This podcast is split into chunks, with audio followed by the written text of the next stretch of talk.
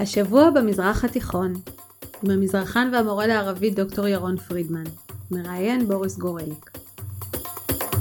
השבוע במזרח התיכון, שלום לכם, אני בוריס. ואני ירון. שלום לך ירון.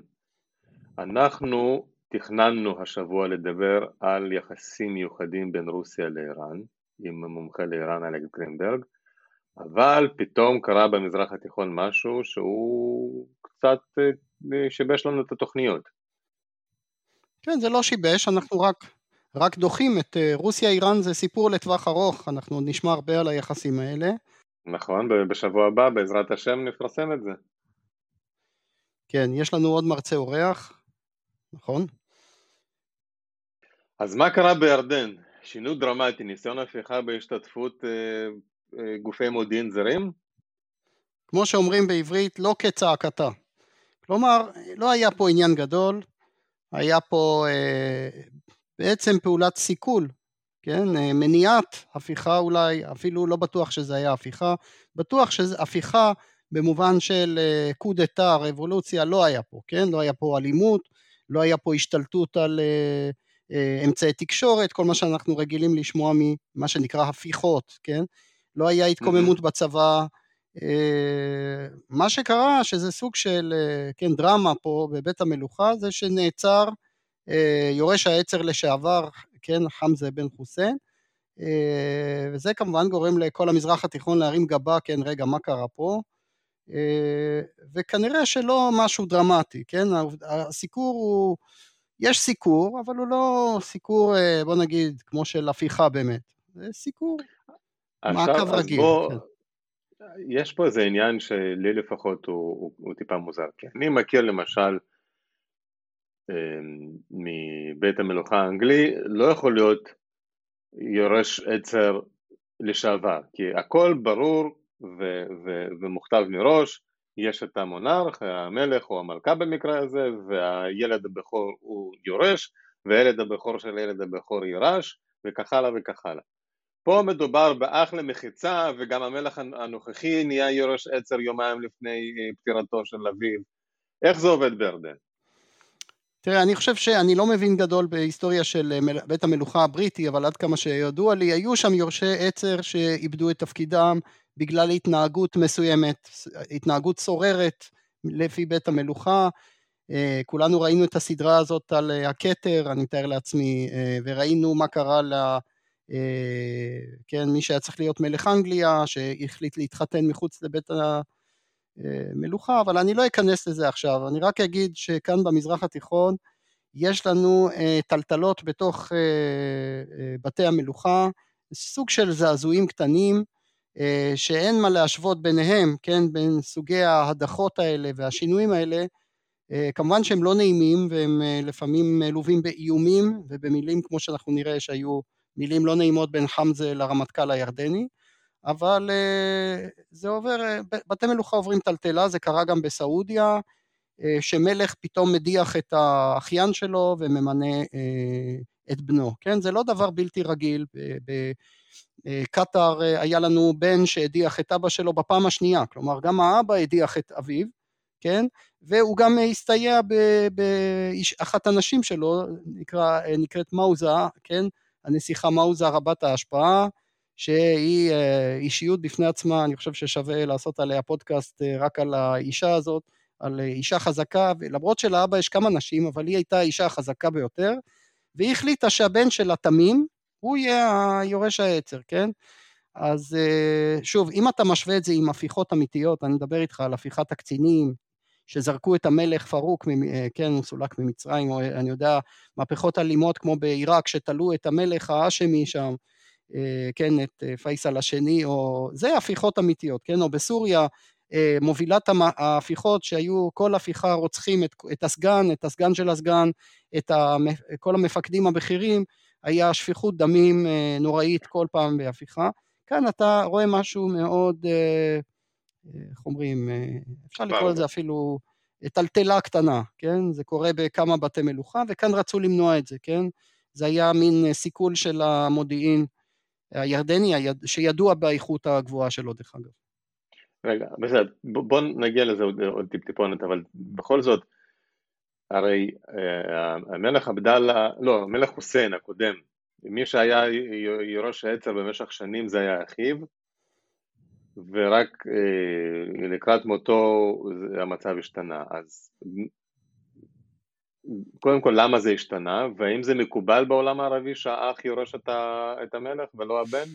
אה, הרבה פעמים זה קורה, כן, זה מינוי שמתאים לאותה תקופה, כשחוסיין היה אה, צעיר בשנות ה-60, אה, הוא ראה באחיו כאדם הכי קרוב אליו והכי נאמן, והדברים האלה משתנים, כן, הוא מתחתן, הוא עושה ילדים, ואז הוא רוצה שהבן שלו יהיה יורש העצר, ואין לו בעיה להדיח את אחיו, כן, זה מה שקרה לקראת מותו, הוא פתאום נודע לחסן, אני חושב שהוא אפילו שהה באנגליה באותה תקופה, שבסוף הוא לא יורש העצר אלא הבן עבדאללה השני, כן, הוא יורש העצר, זה קרה ב-99 כשחוסיין היה במצב אה, בריאותי מאוד אה, קשה, כן, עם אה, סרטן כן. במצב מתקדם, והוא מינה את עבדאללה. עכשיו עבדאללה, כשהוא עוד היה מלך טרי, אז הוא חשב שהחצי אח שלו, כן, חמזה, הוא הבן אדם הכי מתאים לתפקיד, גם הם היו חברים טובים, גם הם היו קרובים, אבל אל תשכח שאז עוד לא היה לו בן גדול שהוא רוצה שימשיך את דרכו, אז אתה רואה שההיסטוריה בגדול חוזרת, יש לנו סיפור כמו עם הנסיך חסן, יש לנו עכשיו סיפור עם הנסיך חמזה, כן? אה, הוא סיפור לא נעים, אה, אם אתה רוצה לשמוע מה קרה, יש לנו כמה הדלפות. בעיתונות אה, הידידותית, אני לא לוקח את העיתונות העוינת, ניקח נגיד עיתונות של סעודיה והאמירויות, כן?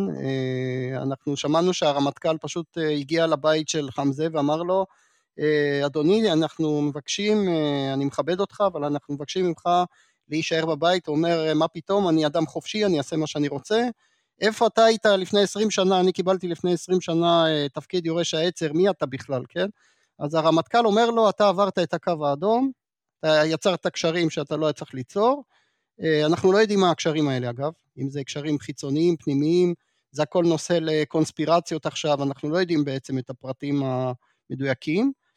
אה, אבל הוא אמר, השאיר אותו במעצר בית, זה היה הדרמה של יום ראשון, ביום שלישי כבר אה, העיתונות הירדנית הייתה מלאה בהצהרות של חמזה שהוא נשמע למלך, כן, הוא לא הולך לעשות משהו קיצוני, הוא לא הולך להכריז על מרד או משהו, הוא אפילו אמר הגורל שלי בידיך, כן, זאת אומרת, העסק, העסק נרגע, בקיצור, וגם... שנייה, אבל מאיפה ההקלטות האלה הגיעו? זה הרמטכ"ל הקליט את זה? אנחנו לא יודעים מי, מי הקליט ואיך זה דלף, אנחנו לא יודעים, אני רציתי לדעת, אנחנו לא, לא יודעים איך המידע הזה הגיע, אבל עיתונאים משיגים, יכול להיות שהשיחה אה, הוקלטה על ידי אחד הצדדים. אה, מי, מי מרוויח שהעורך... מההקלטה הזאת, מפרסום ההקלטה? אה, כל, כל צד מנסה להרוויח, הרמטכ"ל מנסה לדבר אליו בצורה מכובדת, אומר לו אה, עוד מעלתו, כן, השני עונה לו, אומר, מדבר אליו בזלזול, אבל אומר לו, כן, מדבר איתו ושומר איכשהו על הכבוד שלו, מי אתה בכלל, כן, איפה היית לפני עשרים שנה? אתה יודע שאתה מדבר ליורש העצר, כן, אז אה, כן, בוא נגיד ככה, לפני שניכנס למשפחה האשמית, שזה לכאן, לשם כך התכנסנו, אני רוצה רק אולי נגיד בעצם ש... אה, הזה אה, זכה, זאת אומרת, אה, בית המלוכה זכה לתמיכה של כל המדינות כמעט באזור, לא הייתה כמעט מדינה שלא שלחה או הביעה הזדהות עם בית המלוכה, כן, וזה גם מעורר שאלות למה בעצם כולם כל כך מזדרזים להביע תמיכה בבית ההאשמי. כן, אז אנחנו חושבים ש... קודם כל הדבר הראשון שאנחנו חושבים עליו זה שהם לא רוצים שזה יקרה אצלהם. כן, אנחנו לא רוצים okay. אוקיי. uh, מצרים וסעודיה ואפילו לבנון, כן, הביעו, ומרוקו, כל המדינות האלה, זו רשימה מאוד ארוכה, הביעו uh, תמיכה בבית המלוכה הירדני משום שהם לא רוצים שיהיה עוד פעם גל מחאות, כן, הם לא רוצים איזה uh, מחאות ערביות uh, מספר 2, כמו שהיה ב-2011, כן. הם, זה הפירוש הפשוט. ואני חושב שזה המתבקש, אבל יש גם אה, פרשנות אה, יותר מעמיקה בזה שירדן היא מדינת, אה, מדינה שמקרינה גם יציבות כלפי חוץ, מדינה נחוצה ליציבות האזורית, כן, זו מדינה שקלטה פליטים, למשל מעיראק, קלטה פליטים מסוריה, היא, היא סוג של אי של יציבות, כן? זה מדהים, הרי זו ממלכה שאין לה מקורות ואין לה עושר ואין לה, אין לה מקורות אנרגיה ואין לה אה, אוצרות, אין לה נפט, אין לה שום דבר כמעט, כן? בכל זאת כן, שומרת על יציבות. אפילו יציאה לים בקושי יש להם. כן, אה, ובכל זאת יותר יציבה מכל המדינות הערביות באזור, כן, עיראק, סוריה, מצרים, כן, היא שמרה על יציבות, ולכן חשוב, כן, היא, היא מין אי של אה, שפיות ויציבות, ולכן זה חשוב בזכות ל... מה באמת היא, היא כל כך יציבה? כי היא באמת מצטיירת כמדינה משנית כזאת, חלשה, עם... אה, היא שם. אז זהו, אתה רוצה שנעשה את זה לפי הסדר? אתה רוצה שנדבר מה זה האשמים, ואחר כך נגיע לזה תוך כדי, כן? יאללה. או שאתה רוצה קודם שאני אדבר על זה? לא, לא, נתחיל מההתחלה. אוקיי, okay, נתחיל מההתחלה. קודם כל, מה זה האשם? האשם זה שמו של אבי סבו של מוחמד, הנביא מוחמד, כן? זאת אומרת, יש כאן ייחוס רציני מאוד של בן אדם, אה, לא סתם. האשם זה להיות הייחוס המכובד ביותר שיכול להיות, כן? אה, לנביא מוחמד ולאבי סבו, האשם, אה, שדרך אגב היה סוחר מהשבט הידוע, קורייש, שבטו של הנביא מוחמד. והוא היה אדם נדיב מאוד, ידוע בנדיבותו, חי אה, דור שלפני, אה, כן, כמה דורות לפני, אבל mm-hmm. הוא מת בעזה, כן? לכן לפעמים מי שמבין בזה מכיר, יודע שהקבר של, של האשם נמצא בעזה. עכשיו האשם, בית האשם זה בעצם בית הנביא, והירדנים טוענים שהייחוס של המשפחה שלהם הוא לנביא מוחמד, וזאת הייתה משפחה מכובדת מאוד, של מי שאחראי על מקומות הקדושים, מכה ומדינה, שקראו להם השריפים, כן? משפחת השריפים אה, ההאשמים, כן? אה, הם חיו בעצם במאה ה-19, הם היו אחראים על המקומות הקדושים שם, אה,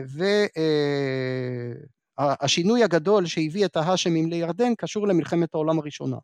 במלחמת העולם הראשונה הבריטים אה, נלחמו כידוע נגד אה, מדינות הציר הגרמני אוסטרי, כן?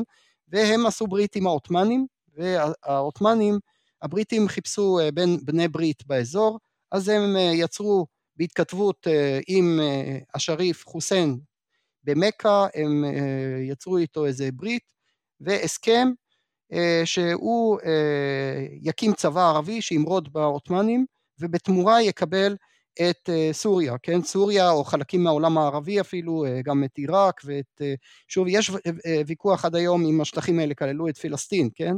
זאת אומרת, okay.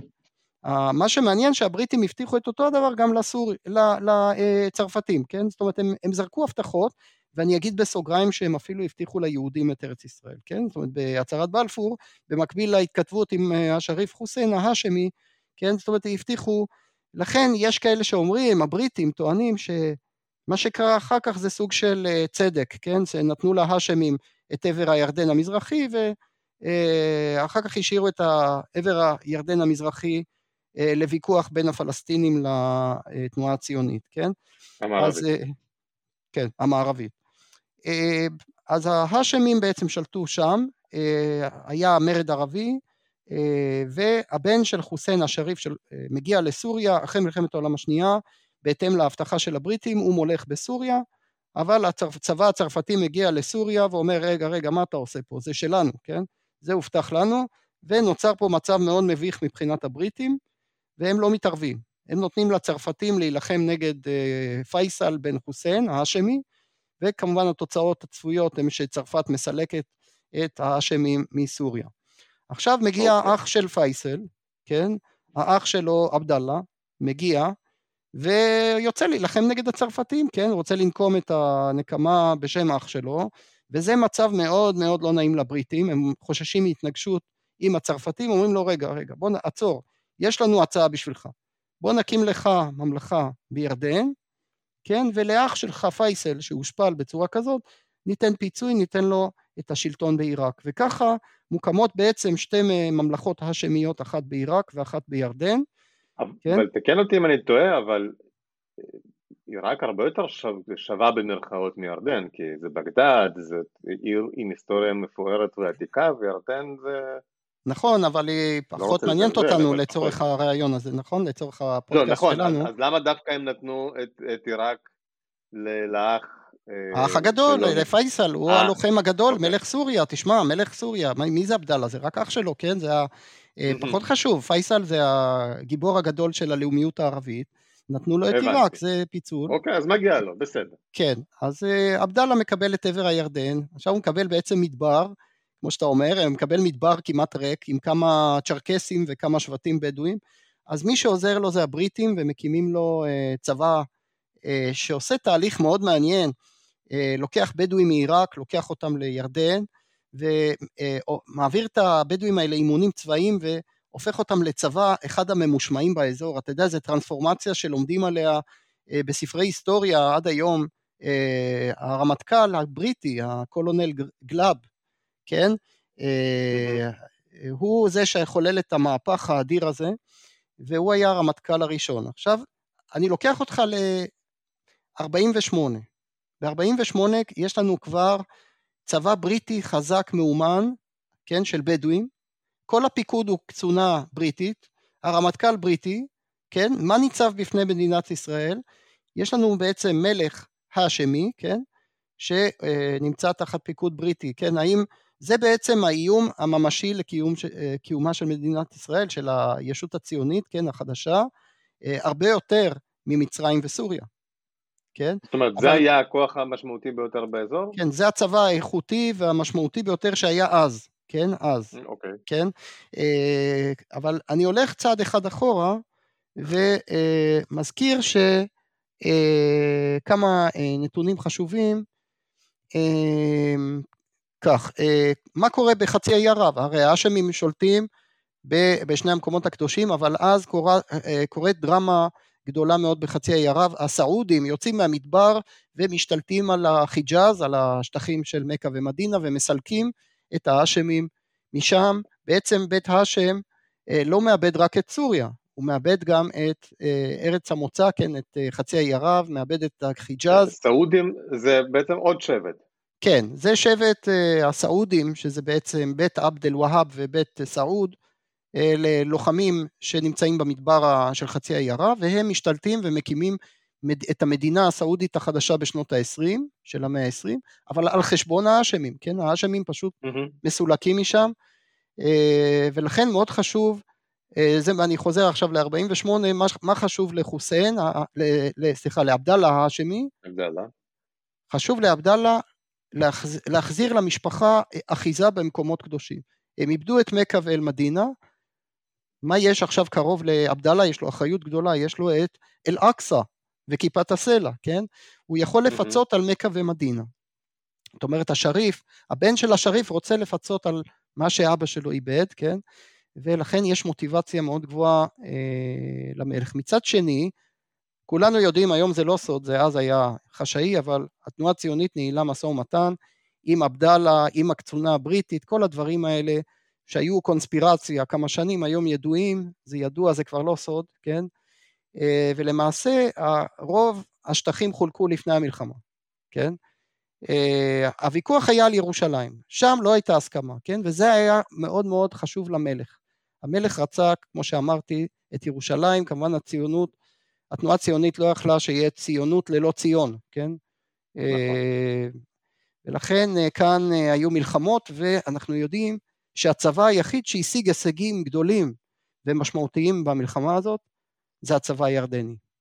אוקיי? הצבא ההאשמי, אותו צבא, אה, הלגיון הירדני המאומן על ידי הבריטים, כן, ו... לא המצרים שהגיעו עד אשדוד ושמרו את רצועת עזה. כן, אבל הם, מה נשאר להם? בסופו של דבר נשאר להם את רצועת עזה, כן? הם, אה, הם, כן, הם לא כבשו את הנגב כמו שהם אה, תכננו, כן? לא... אה, כן, והסורים אה, גם לא הגיעו כל כך רחוק, כן, כלומר ההישג הגדול, אה, משהו כמו חלק הנתח הגדול מהשטח זה ירדן. אבל מאז הרבה דברים קורים, הרבה דברים שהחלישו את הממלכה עם השנים, את הממלכה ההאשמית. קודם כל, הפלסטינים האשימו את ההאשמים בבגידה גדולה ב-48, הם טענו שבעצם הירדנים יכלו לנצח את המלחמה. ושהיה פה קונספירציה כן, אה, לפני המלחמה, וההאשמים והציונים עשו הסכם לחלוקת השטחים, אה, ואפילו מפקד אזור ירושלים, כן, מפקד אה, עבדאללה אל-טל, ברח למצרים, פרסם את כל ההתכתבויות הסודיות של המלך, והתוצאה הייתה שב-52 המלך נרצח כשהוא יצא מהתפילה באל-אקצא, וחוסיין ראה את זה, דרך אגב, הנכד, כן? חוסיין ראה את האירוע הזה, והיה כמובן איזה זיכרון שהוא לא ישכח אף פעם. אז ברגע שהמלך מת, עלה, נרצח, עלה לשלטון בן שלו טלל, אבל טלל סבל מבעיות נפשיות וזה יצר משבר ולא הייתה ברירה אלא למנות את הבחור הצעיר, את חוסיין שהיה אז בן 18 בסך הכל, כן, וזה כמובן הגיל שלו מזמין הרבה ניסיונות מרידה, אין לנו כאן זמן לפרט את כל הניסיונות, אבל היה מרידה של הרמטכ"ל ואחרי זה המלך צפה בחרדה רבה בהוצאה להורג של הבן דוד שלו, ההאשמי בעיראק, שם הייתה הפיכה, כן, והוציאו להורג את, את בן דודו, ואחר כך יש לנו את, כן, האיחוד בין סוריה למצרים והתקופה של גמל עבד אל נאסר, שניסה לחתור תחת המלך ולעורר מהומות בירדן ולהפיל את המלך, ואיכשהו המלך הזה, כמה שהוא צעיר, הוא בעצם כישרוני מאוד, ומצליח לעמוד בכל הלחצים האלה, וצובר בעצם את היוקרה הזאת של הבית ההאשמי, את השם שלה כממלכה יציבה, דווקא בשנים האלה של הסכנות האלה שהוא עמד בהן. מה נותן לו את הכוח? כי שוב, זו מדינה... אה, אתה אומר שאתה אומר, זו המדינה הערבית עם הצבא החזק ביותר שהיה אז באותה תקופה?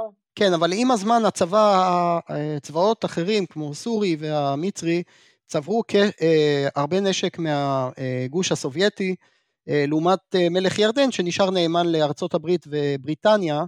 כן? מה אפשר לו בעצם, לא, נגיד, לא לחבור לאיחוד הזה בין סוריה למצרים? הוא לא רצה, כן, המלך ידע שהמחיר של זה, זה בעצם לאבד את השלטון שלו. אגב, הסורים עשו את הטעות הזאת, הצטרפו למצרים, והמצרים הדיחו את כל הקצונה הבכירה, והרסו לגמרי את ה... פירקו את כל המערכת השלטונית בסוריה. זה היה איחוד קהילה ערבית מאוחדת, שהחזיק מעמד שלוש שנים, כן? אבל ירדן לא הצטרפה לזה, אבל הלחצים עליה היו כל כך גדולים שהמלך חשש שהוא פשוט ייפול, היו הפגנות כל הזמן ברחובות, ואפילו כוח בריטי, ממש צבא בריטי נכנס ל, לירדן, אגב מעל שמי ישראל, כלומר ישראל אפשרה לכוחות האלה כבר אז, בסוף שנות ה-50, לעבור מעל מדינת ישראל. בשנות ה-60 הסיפור הגדול זה הפלסטינים ומלחמת 67, כן? המלך עשה בסוף טעות, חזר לקשור קשרים עם מצרים, עם נאסר, ונכנס למלחמת 67, והפסיד את הגדה ואת מזרח ירושלים בששת הימים, כן? אז... רגע, תן לי, שנייה, בוא נעצור שנייה לפני 67. ירדן קלטה פליטים פלסטינים עוד משנת 48. נכון, טוב שאתה מזכיר את זה, זה בעצם גורם הלחץ, זאת אומרת הפליטים האלה שהמלך, המלך אף פעם לא נלחם בהם, המלך קלט אותם ונתן להם אזרחות, זו המדינה היחידה שנתנה אזרחות, אה, עוד לפני 67.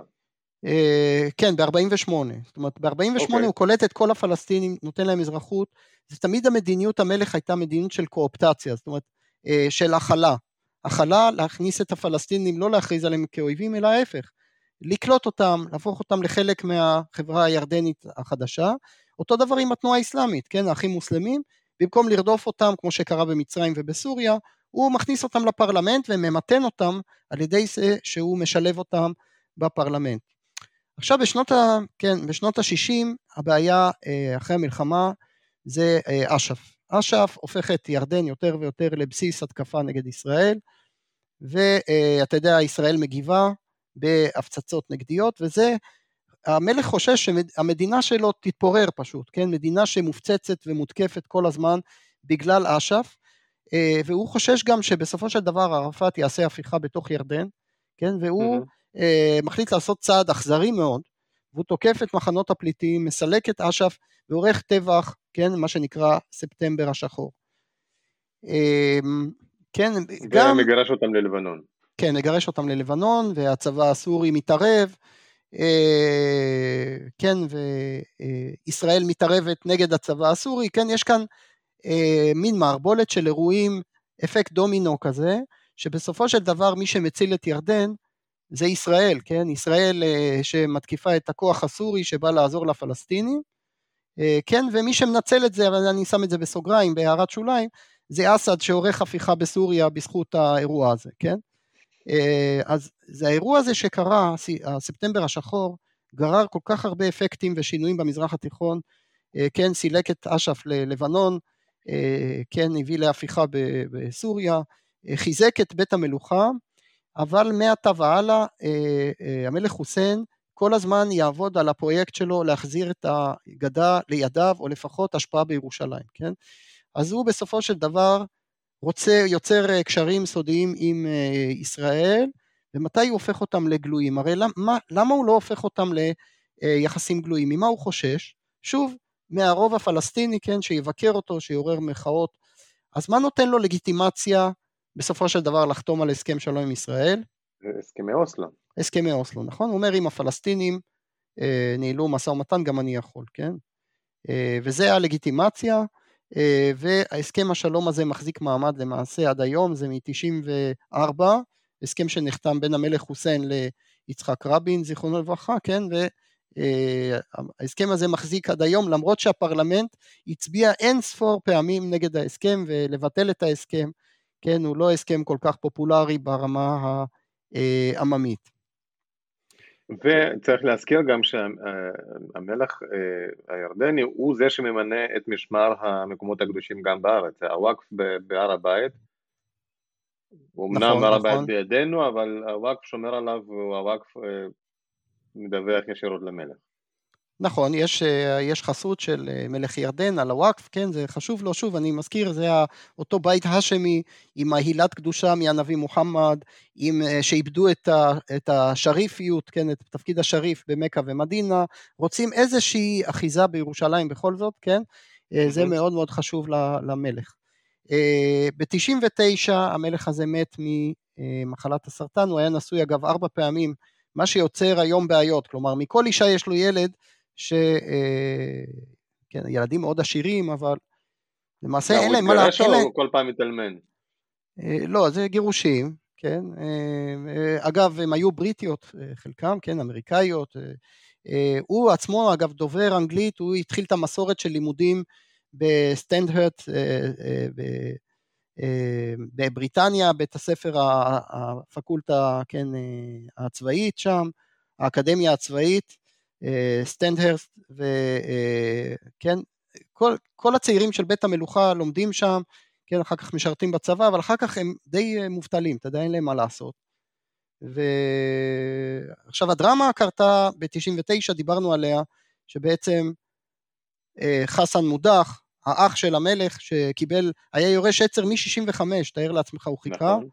כן? אז זה תסכול אדיר, עכשיו, מה שקרה לחמזה, שהסיפור שלנו היום הוא עליו, כן, זה בעצם אה, דומה, אבל זה תסכול קצת יותר קטן, כי הוא חיכה, כן, הוא בעצם אה, אה, מונה אה, קצת אחרי שחוסיין אה, מת, והודח ב-2004, ב-2008 או 2009 הוא מקבל הודעה שהוא לא יורש העצר, אלא, אה, זאת אומרת שיורש העצר הוא חס, אה, חוסיין הצעיר, חוסיין בן בנו של המלך עבדאללה השני. כן? אה, זהו, עכשיו לא, היה, הדגישו... דרך אגב, הזכרנו כן. כבר את הפלסטינאים, אם לא יהיו שינויים, אז האימא של המלך הבא תהיה פלסטינית. כן, כן, נכון. שזה כן, לדעתך זה... יתרום ליציבות השלטון?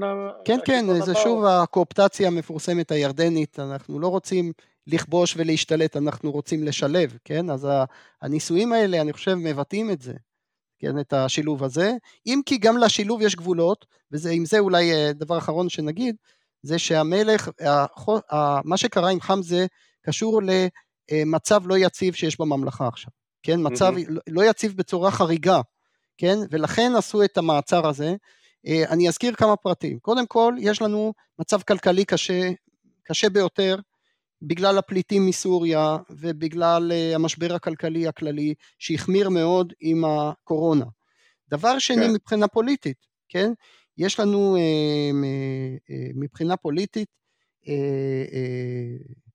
לחץ בגלל האחים המוסלמים שפירקו אותם ממש, כן? בשנה האחרונה פירקו את התנועה הזאת, כן?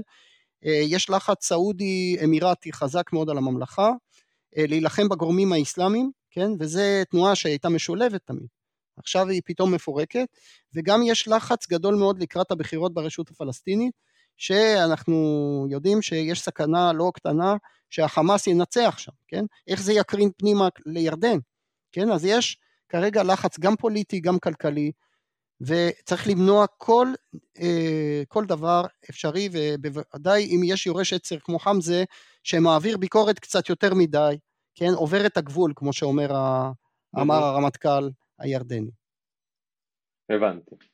טוב, אבל אה, לא יודע, נראה שהשלטון הירדני לדורותיו מצליח אה, להתגבר על כל הבעיות האלה, אז אנחנו, לא יודע, נאחל לו בהצלחה. כן, אינשאללה, כן, זה אי של יציבות במזרח התיכון הערבי הסוער, כן, ואנחנו מעדיפים כן. יציבות על אה, אלימות. יפה מאוד. טוב, הגענו לקראת סוף הפרק, יש לנו את הפינה, פינת השפה הערבית. פינת הערבית.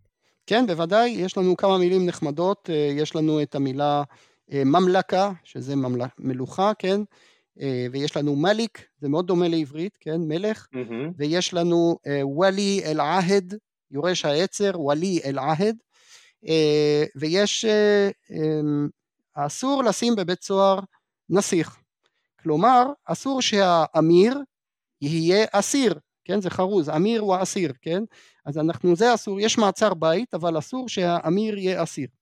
אוקיי. אחר כך עוד דבר, יש אה, שתי מילים מאוד דומות, אח ושקיק.